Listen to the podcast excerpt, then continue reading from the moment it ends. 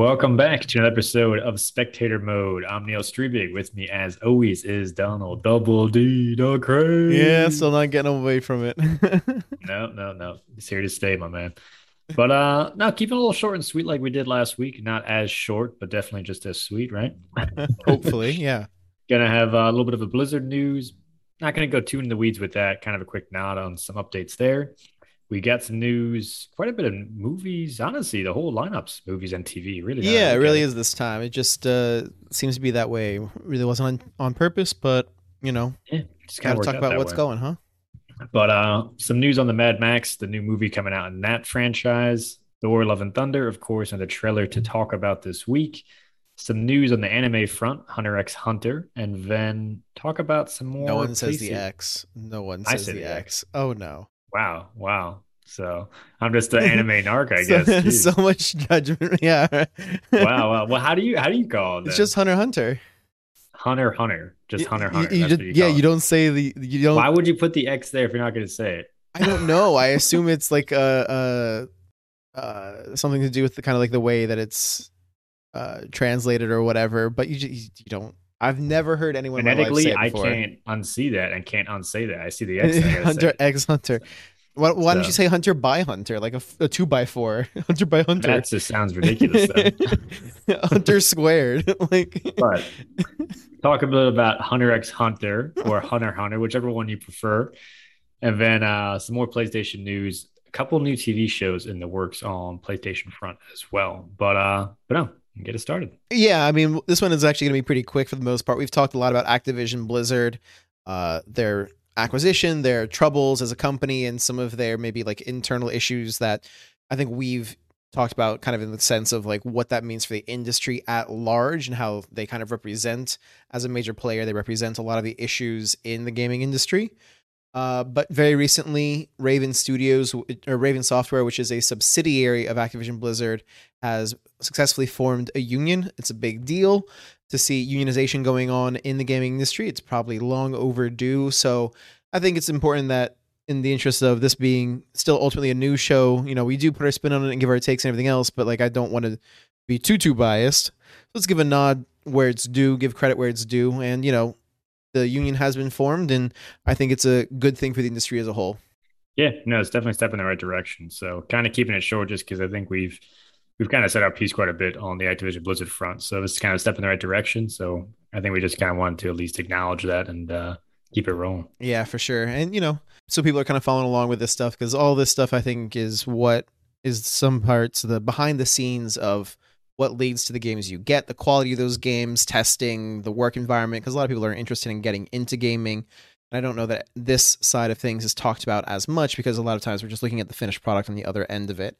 So yeah, like you said, we don't need to go too much into it, but let's give the nod. You know, put that information out there for anybody else who wants to look into it even further and kind of see what the terms are that they're negotiating, pay rates and stuff like that. And um, again, if we're looking at Activision as sort of a market indicator, maybe or like a litmus test of what the gaming industry is going through right now, this would be, I think, a positive move overall. Um, no, for sure. But just for flowing sure. right along, Thor: Love and Thunder has dropped their next trailer uh their big trailer here. You know, we've got some more of the training sequences and stuff, and I think the scene that has most people talking is when Thor gets his clothes ripped off. I guess I thought you were going to say with uh, Gorr the God Butcher, we finally see Christian Bale's uh, first look as the villain in the film. Oh, uh, that's what my mind was at least. True. Yeah. I mean, I guess everybody's a you know Hemsworth butt shot. yeah, I guess priorities. I don't know. Um, yeah. I don't know. I so I guess Gorr is what caught your eye in this whole thing. Not that I was caught by Hemsworth, butt, but. so but yeah, what was I your mean, take? I like, I guess it wasn't a take from the trailer. had a side conversation uh, with a buddy about the runtime of Thor, and apparently it's right about ninety minutes. It's like ninety-seven, a little bit under hundred. That has me more concerned than anything I saw in the trailer. The trailer looks like a fun ride. Pretty much everything kind of talked about before. Uh, I mean, I trust Christian Bale to kill it, especially as a villain, and especially bring some sympathy towards. I'm not too familiar with Gorr's character. I know he's called the God Butcher. I know his family was basically murdered, and then he has a vendetta against the gods, kind of thing. Uh, he gets some sort of weapon that makes him immortal and whatnot. But Thor wasn't always a comic I closely followed, so I'm not going to sit there and bullshit like I know more about Gore than, than the initial litmus test kind of thing. But I hope he makes it more sympathetic with that villain because there's a lot to pull away. So I'm excited to see what comes out of that. But still, with Thor's journey and then Jane Foster's stuff, I am curious can they get all done in 90 minutes? I don't know. Yeah, because I really think there's a lot of world building that I'm expecting from this, right? Because it's touching on some of the themes I think that were presented in Moon Knight, actually, with, you know, the gods. We know, obviously, from Thor's story, the Norse gods, at least, are actual beings. They're not just like these, you know, imagined things in in the human consciousness, so to speak. They are actual beings that have come to Earth and interacted with Earthlings and yada yada. Moon Knight then carried that a step further, saying, hey, it's not just the Norse gods, the Egyptian gods as well are actual beings that have had a presence on Earth and interacted with Earth. So at this point, I guess we're thinking, you know, and canonically, this is true. Like all the gods in Marvel are beings, they're not just like imagined things, the Greek pantheon and everything else. And so I think we're going to see a lot of that here. I wonder if this is going to tie into Moon Knight, bringing any of that in. And um, I will say, I think another talking point for a lot of fans is Gorr's look is very, very different from the comics. He's he's very much like human in appearance, not so different. You know, where in the comics he looked a mo- lot more like um, what's his face with the psychic powers who ran around with Thanos all the time. They looked very, very similar. Yeah, uh, um, uh, kind of has that flat face, just like two nostrils for breathing. But, yeah, I mean, still, yeah, yeah. Looked, and so, like, the argument like is basically like, alien, would they be not visually distinct enough? Is that why they changed Gorr's appearance so much? Or is there some other reason? I don't know. But I think yeah. it's a legitimate criticism when I think they've done such a really good job, frankly, in most of their other entries of staying kind of like true to the source material in terms of the visual styles and paying homage to the costumes and stuff like that. So I think a marked departure like that deserves some kind of comment and notice for sure. No, that's that's fair. That's fair. I guess for me, again, not being too familiar with him in the comics, but overall, I'm looking forward to it. I agree. 90 minutes seems like it's a little too little, but at the same time, I wouldn't mind a quick jaunt given the way these things have turned into some kind of marathon a lot of times. So, sure, sure, sure. Overall, I think it's 97 total or 100, 197, 110 around that ballpark. Yeah, I mean, I mean, you know, like I, I can look forward to that, honestly. Like that works for me. Um, but moving on to other news, and I think this is something, again, maybe underappreciated in games, except for some people, if you know game music, you know, or like movie music as well, like you pay attention to it, you notice it. Some people really do. Some people definitely do not pay attention. And uh, this is actually one of those things that's more topical because of the uh, Johnny Depp and Amber Heard trial. There's a whole conversation about the chemistry between Amber Heard and uh, what's his face, Jason Momoa, who played Aquaman, and how they manufactured all that on the editing floor, the way they use music to make that chemistry seem like it's there. You play these love ballads. And the news for today is that Mad Max Fury Road composer Tom Holkenborg is coming back for George Miller's Furiosa. And if you don't know uh, Mad Max Fury Road, I think it was one of the earlier, really well done adaptation adaptations of like a game, right? To the music itself was phenomenal. Like the movie won tons of awards, but the music on its own won like three or four awards for like best original score, best soundtrack. Um, well, it wasn't a game; it was a movie franchise first. Movie franchise, then it became a game my mistake. There you go. And I've made this mistake before. I should, I should really be on this. But yeah, they won like four, I want to say three or four awards just for the music. They had more nominations besides that. So I think it's a, you know, it's great to hear that he's coming back and uh, going to be part of the next installment here. No, it's good. I mean, in Furiosa's storyline, uh, for those unfamiliar, in Fury Road 2015's release with uh, Tom Hardy, it's uh, Charlize Theron's character. And uh, it's basically a prequel to kind of how she came up the ranks and everything else. But with the Mad Max movies, especially one like Fury Road and I think the modern adaptations, music fits a lot of the tone because in suppose like apocalyptic world, you kind of have a lot of just kind of grunts and somber kind of facial acting. So the music kind of sets a lot. Fury Road, especially because it's it's a chase movie. That's all. It's a chase. The whole thing. You have basically an action sequence in the beginning of how the chase starts the chase in the middle, and then you know the end. So like music has to be a massive part of that.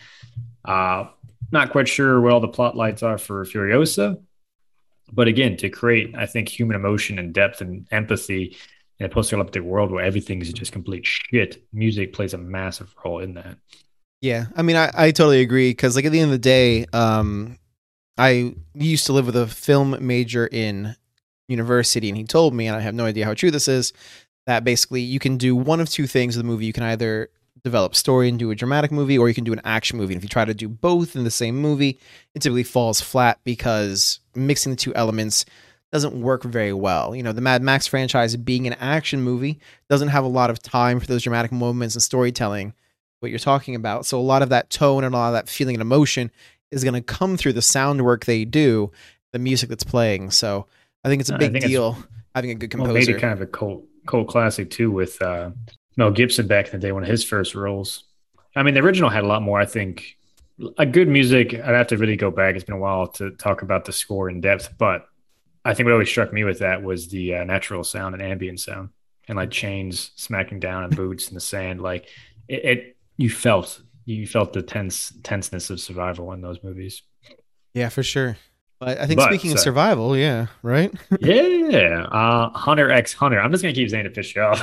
Yeah, I mean it really is at this point too. I'm getting uh, any grumpy. other you know anime snobs out there, please all means snobs. part in the comments there. But uh, I mean, one of us is I, wrong. I'm just saying that listen, this is not I, like I, a we can both be right kind of thing. My boy Hayes, you know him and I, he got me into the show. He says Hunter X Hunter as well, so I'm right or die with that one. There. I mean, I mean? I'll come out and just say cannot, that like uh, on the record, Hayes is a dumbass. Then you know I'm, I'm well, comfortable making that. True, I'm, I'm, comfortable making that assumption based on this one fact. as well, but no, Hunter Hunter, Hunter X Hunter, whichever one you prefer. phenomenal anime. Definitely, I think up there as far as you know S tier or animes to kind of introduce people into kind of the genre with as well, or kind of staples, if you will.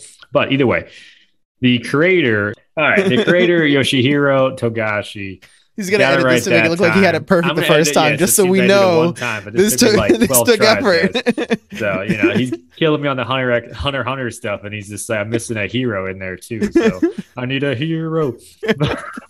but oh, no, all right. Back to the actual topic though.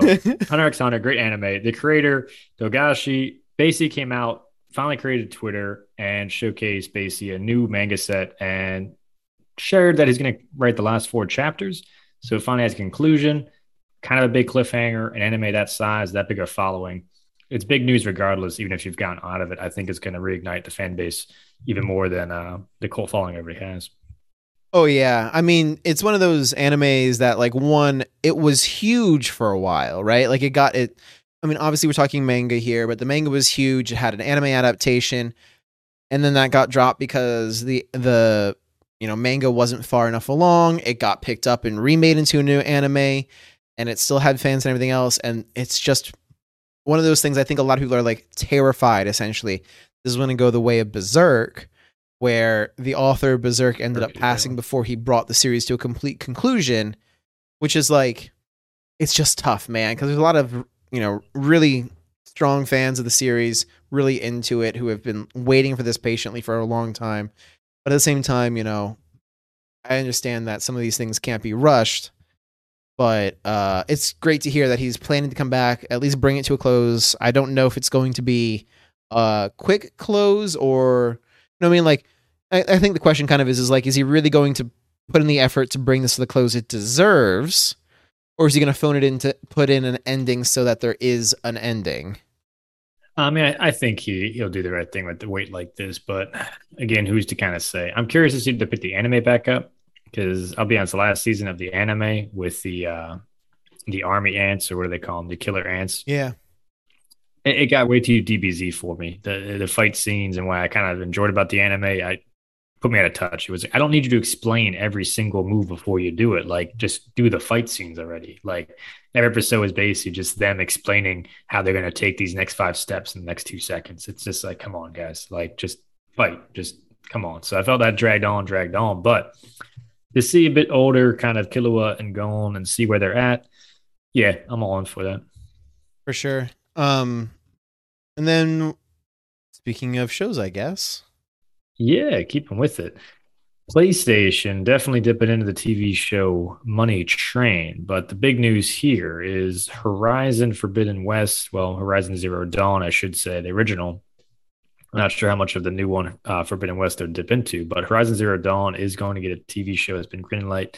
for Netflix adaptation basically joins quite a few uh, PlayStation games that now have shows all through different streaming platforms too. Last of Us will be uh, on HBO Max uh, with what's his name uh, Pascal, who does the Mandalorian as well, and then God of War will be on Amazon. A Gran Turismo show is in the works as well, and I might be missing one other one in that mix though as well. Uh, Ghost of Tsushima is oh, yes, going yes. somewhere.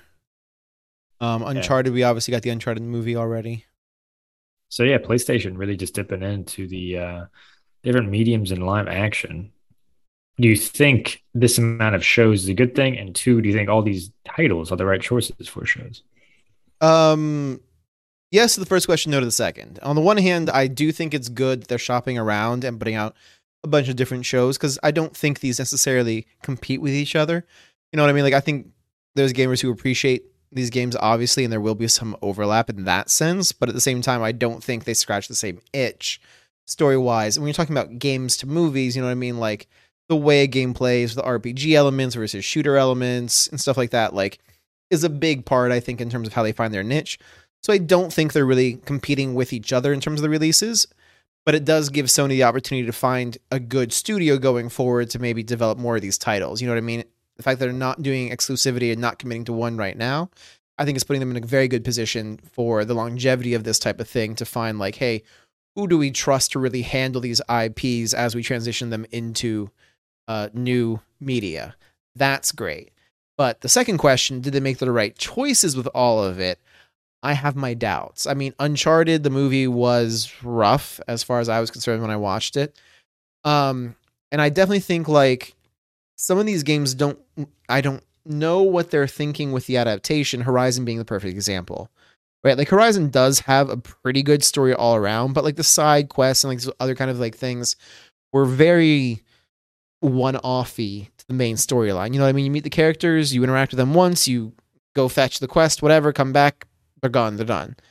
And for me, that's one of those things that like I think it raises a concern essentially in terms of are you similarly just going to drop all of that other world building when you go for the show? Or how much are you going to stick to the game narrative?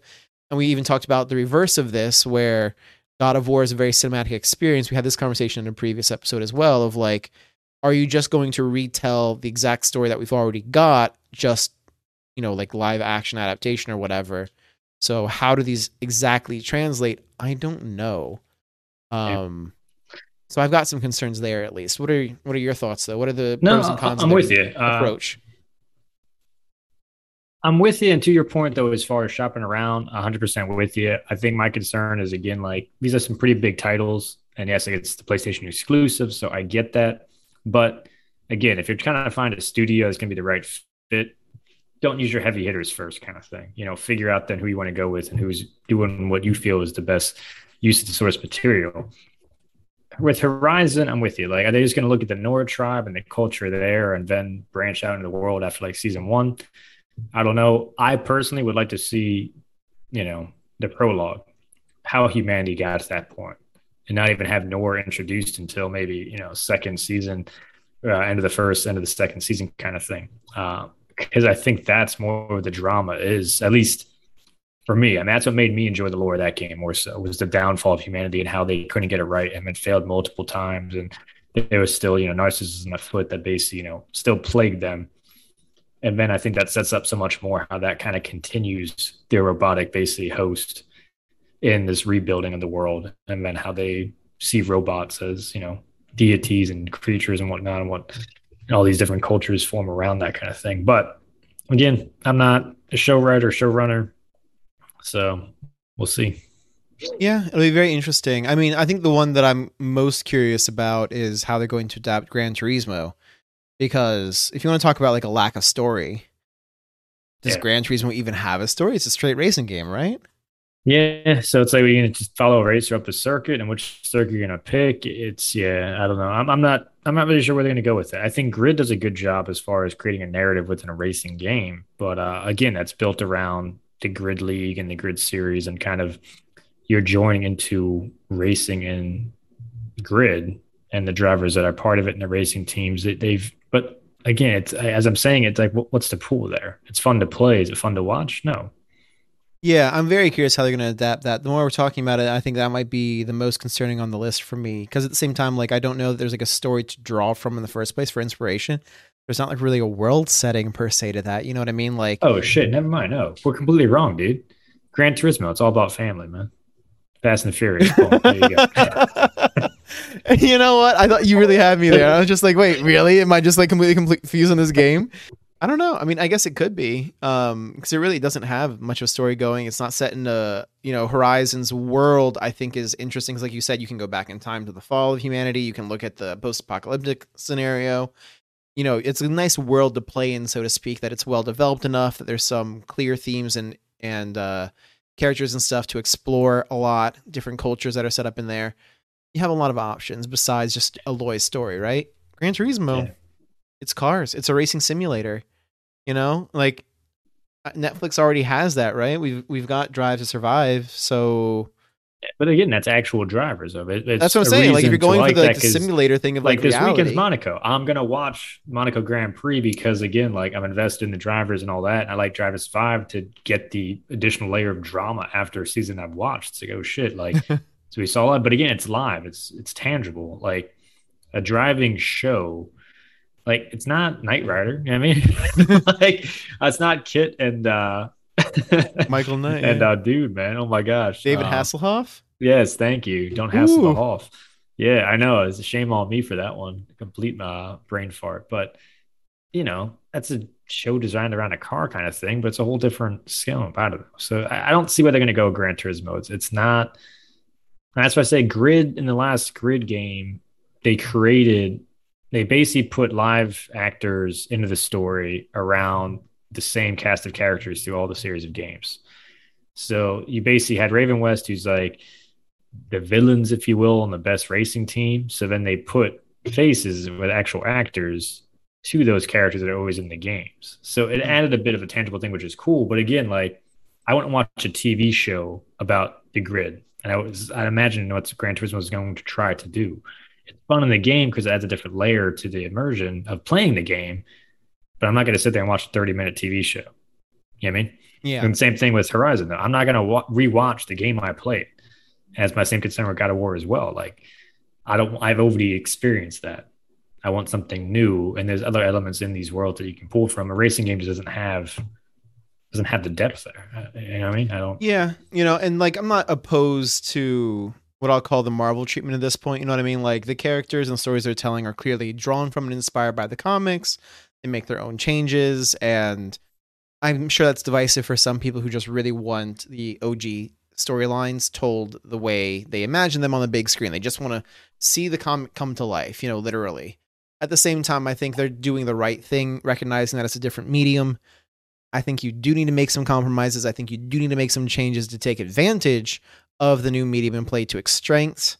And I think that by telling a slightly different story, for some people, you keep things fresh basically to draw them in and, and let them enjoy that in a newer, different way. So I agree with you. I'm hoping they're not going to be too on the rails with any of these franchises because we're talking about some big ones here that, you know, Horizon relatively new, I think, but Gran Turismo has been here for a long time. God of War has been here for a long time. Um, I'm seeing stuff too about like Twisted Metal coming to Peacock and stuff like that you know, Fallout games, like all kinds of stuff looks like they're trying to transition it over into television movie media and you know, give it the Marvel treatment basically. Like you have great worlds, you have great storylines and, and world building there that you can set it in, but you don't need to just do the same thing again. You can make it fresh, make it new, and personally that's how I prefer it goes. But I don't know. I think that's gonna probably bring it to a close for us today, unless you got anything to add. No, I mean, drop us a line in the comments what y'all think about the PlayStation shows, any particular franchises too you'd like to see, you know, made into a TV show. Uh, Mass Effect is in PlayStation, but that is going to be on Amazon. That was announced. We talked about that on the show. Ooh. But I think there's a lot of titles that would translate well. So kind of curious what y'all think. And any of the news too. If y'all have any hot takes, by all means, let us know. And you know, if anyone wants to throw in a poll, maybe we can talk about this for if you say Hunter X Hunter. I think I really, I really, you got me going, man. You, and you kept, you kept with it the whole time. Yeah. you really did. I don't know if I'm going to be able to let this go. I'm going to have to, you know, do some oh searching after this and find out if a poll already exists or something. If people say that damn X or not. Um, but uh, me with my existential fears and and crises, as I try to figure out how to pronounce the series that I love, and you with your smugness over there, just laughing. I think that'll bring us for a cl- smugness. I think it's more cavalier of you know we're talking about the same thing. You know, I'm not. A, I'm never going to be a grammar Nazi as a writer. I've never been a grammar Nazi. A gra- you have an yeah, idea well, and a thought, and you just you I just you get it uh, out there. That's the important thing. Can people connect to the actual idea and the thought? the structure isn't as important. The, the, the the episode where we learned that I'm apparently a Nazi is what I've. that's where this went, huh? Wow, wow, that's where you're gonna take. Yeah, I guess Ridiculous. so. Uh, yeah, Ridiculous. and so on that very disappointing note, wow. I think wow. that'll call it for us on this episode of Spectator Mode. Thanks for coming.